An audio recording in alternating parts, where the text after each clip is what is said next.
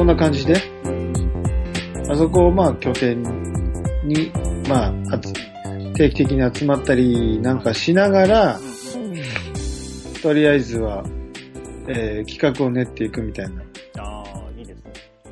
うん、感じらしいよ。うんうんうん。で、まあ、ちょいちょいその俺と杉浦くんは、はい。それに挟んで、うんうん。まあ、アドバイスってわけじゃないけどね、うん。とりあえずは、こんなことどうでしょうか？いいんじゃない？とか、うん。こういうのに、こういうのには、りょうきさんとうんうん。杉浦さん来てくださいみたいなはい。感じ？感じ。いいですね。そうですよ、ほんとね。うんいや、頼もしいよね、若い子たち。結構20代の子たちがうん。一生懸命っていうか、そうだね。うん。うんすごいですね。うん、まあ、いろいろと、なんつうのかな。うん、面白い切り口もあるし、うんうんいろいろと煽れるようになってくればいいのなと思って。うん。うんまあ、うんその、きっかけ、一歩目を作ったのがやっぱりね、杉浦さんとりょうきさんなんで、うん、ううん。んはいはい。まあね。やっぱ大きいですね。そう、その、今日もね、チェンジメーカーっていう話が出たんだけど、チェンジメーカー？知ってる？チェンジメーカーって言葉。いや、わかんない。あ、そう。まあ、とりあえず。まあ、調べりゃすぐわかるけど、はい。まあ、チェンジをメイクする人だよね。チェンジそのままだけど。そのままへ、へ、変化を生む人。ああ。うん。今なんか有名な本があるんで、ええ。まあ、それを、そうなんだ。まあ、俺も読んだけど、えとりあえずチェンジメーカーっていう言葉は、まあ、なんだろう、ビジネス業界っていうのかな、起業家、え。うんうん。企業業界にあって、まあ、どっちかっていうと多分、あの、いわゆる社会うん。起業家？知ってる？社会起業家って。うん、言葉は？うん、とりあえずその、世の中を良くしていこうっていううん、うん。まあ、立場から起業していくって、で、それをこうビジネスにしていくっていう人たちに、を言う言葉なんじゃないかな、チェンジメーカーって。うーん。え、これ最近の言葉なんですか？もともとあったんですかえーと、どうだろうね。いやいやいや、最近の造語だと思うよ。その社会起業家みたいなのが、うーん。あの、できてるあたりからだから、まあ今、うんささっとアマゾン見たけどう、んうん。でも2005年ぐらいにはもうそういう、もう言葉が出てるね。えうー。ん。えーまあしかしさう、ん。今の若い子たちってこういうちょっとビジョンがあるのね。こういうっていうのは。あ、これ、ちょっと、あれもう、収録してる？これ。あ、撮ってます。あ、本当？はい。いいです。あのー要は世の中を、うんまあ良くしていこうとか変えていこうっていうビジョンがあって、ああ。うん働くみたいなさ。うんうん。なるほだって俺らが学生の頃なんかもう自分がうん遊びたいとか稼ぎたいとかさ、そうですよね。うん、まあ俺なんかは経験をしたいみたいなうん。ことしかなかったんだけどう、んうん。ああ、とりあえず今の、ねその、うん桜迎えに来てる若い子たちなんかも、うんうん自分が何かしたいっていうのももちろんあるけど、うんうん。それでこう地元盛り上げたいとかさ、そうですね。あの、新年会の時とか、なんかほとんどの人そんなこと言ってましたよね。うん、言ってたよね。だからすごいなっていう。うん。すごいよね。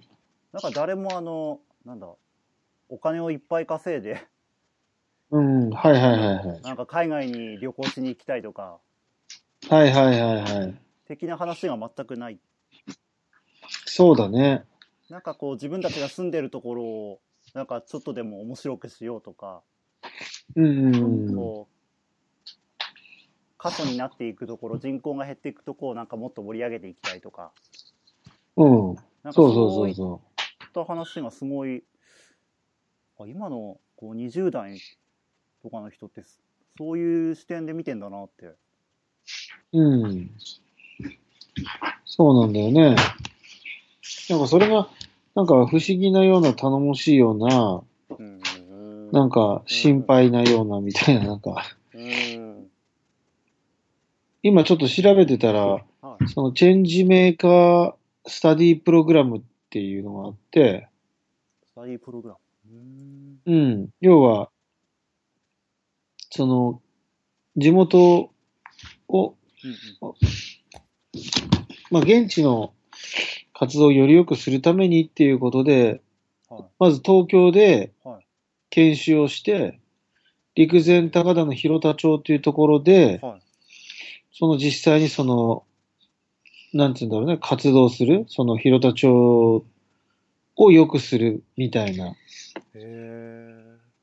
ための活動をするみたいなことをやってる人がいるね。しかもそれがね、もうね、すでに14期もやってるっていう。14期？え、そんなにですごいね。へえ。うん。1週間ごとらしい、1週間のプログラムらしいけど、へすごくない？え。へえ、すごいですね。うん。まあやっぱりその、東日本大震災の後ね、その復興っていうもので、まあたくさんの若い子たちが。えー東北にも足を運んでボランティアもやったし、はいはいそういうところでいろんな意識が変わったんだろうし、それもまた変わり続けてるっていうかね、うん。すごいよね。すごいですね。うん。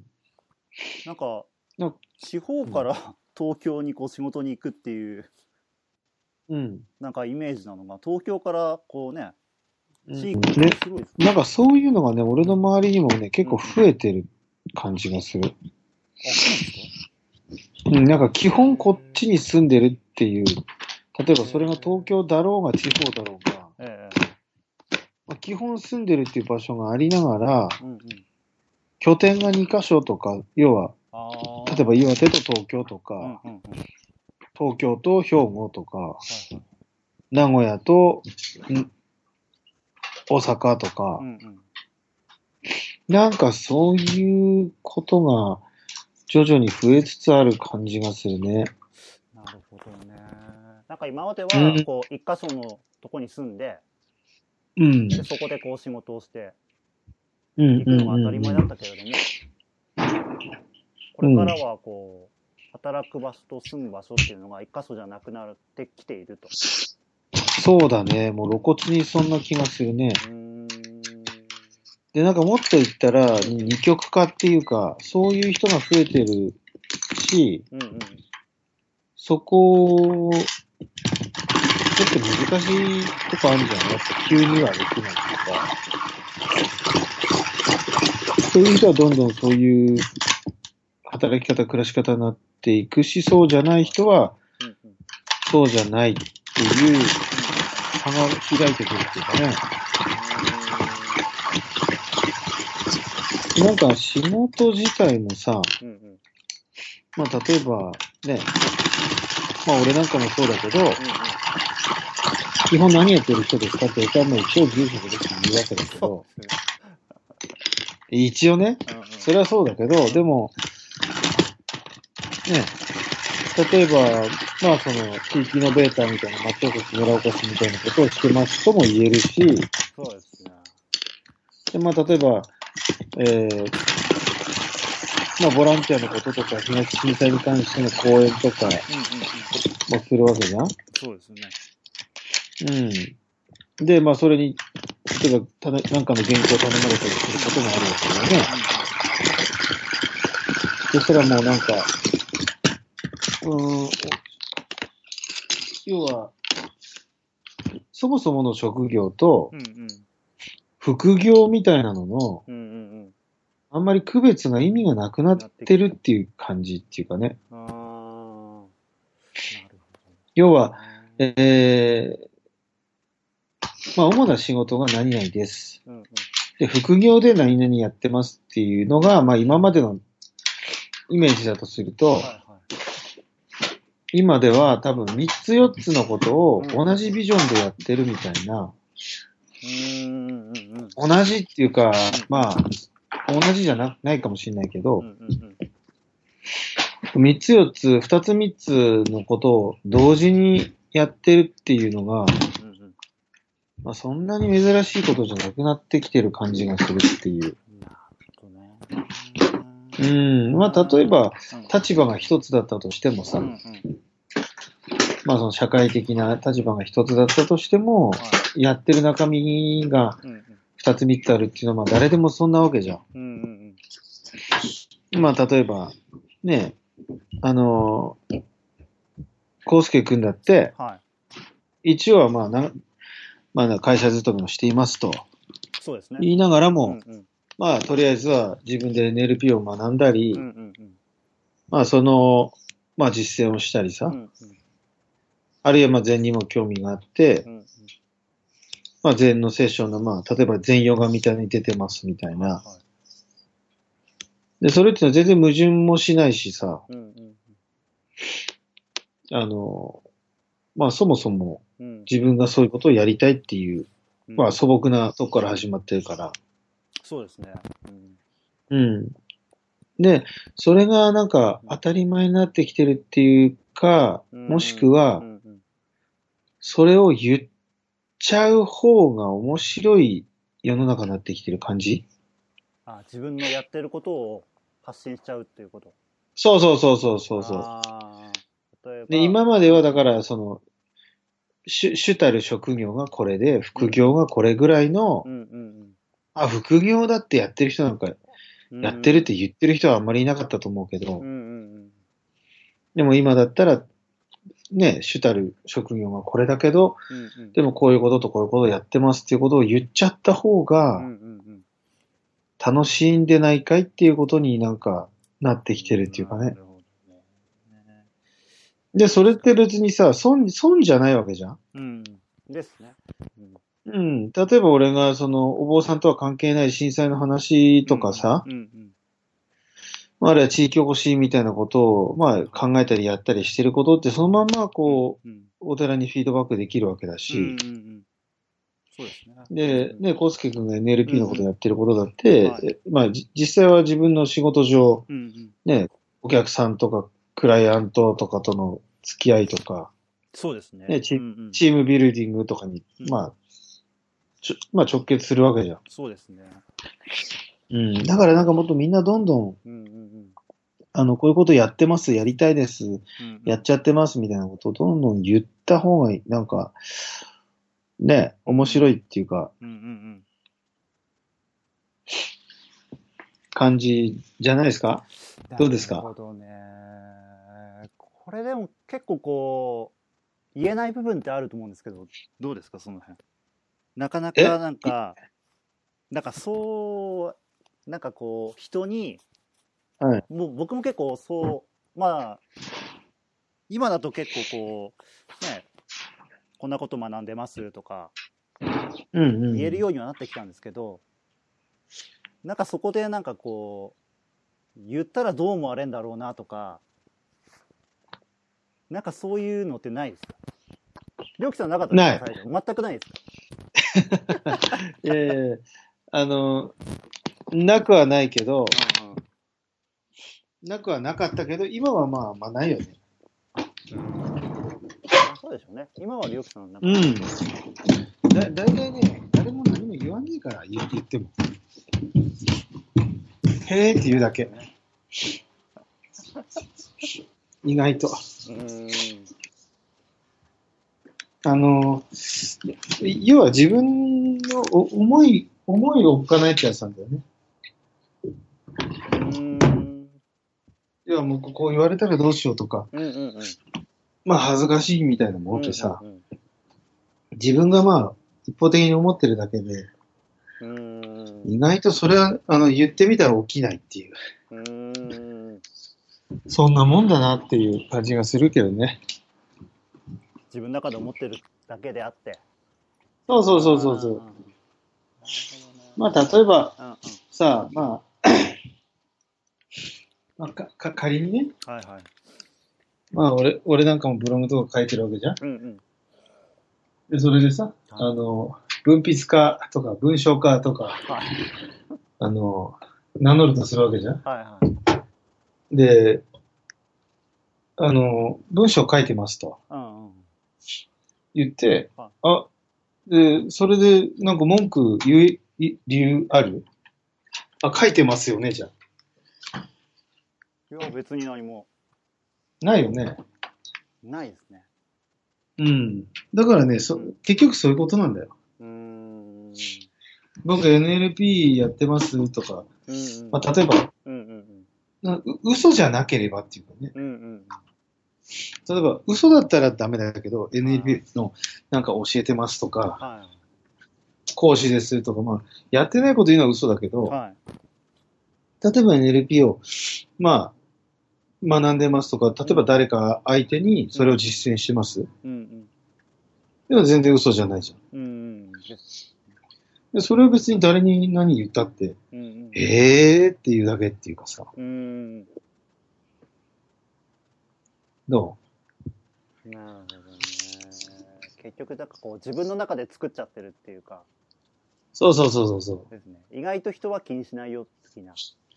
誰も気にしないから、ですね。うん、お前誰なんだよってことだよね。何誰にそんな遠慮してんだよ。逆に、みたいな。何者、何者なんだよ。うん。まあまあ、あのーそうだし、言っちゃった方がう、んうん。なななんていうかな、結局はねうん、みんなの役に立つっていうことだと思うんだよ。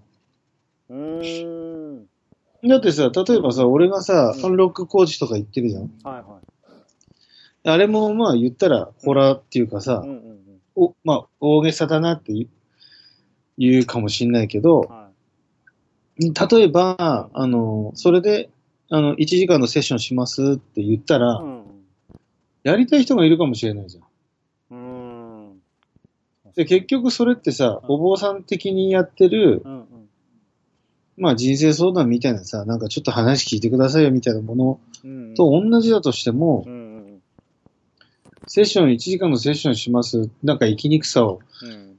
1個2個アンロックしますって言ったらうんう、んやりたい、あ、そういうのあったらやりたいっていう人がいる。かもしんうん。ってことでしょ？そうですね。うん。うん。うんだからなんかいろんなチャンネルっていうか、うん。うんいろんなこう、窓口をうん。うん。もう作って、設けてるだけっていう、設けてるって作ってる。うんうんで自分ができることとか興味あることを、うん。うんうんまあ、いろんな人に提供するうん。機会にしてるっていうこと？だと思えば別に逆に自分が何かできるのに黙ってる方がもったいないっていうかうね。ん。じゃん？ですね。うんうん、だって、俺だってこうやって困ってる人の話聞きますよって言わなかったらさ、いうんうんや、話していいんですか？みたいになっちゃうじゃん。っうん。うん。確かに。ていうこと？うん。うん。だからやった方がいいんだよ、何でも。なるほどね。ね、やった方とかも言った方がいい。うん。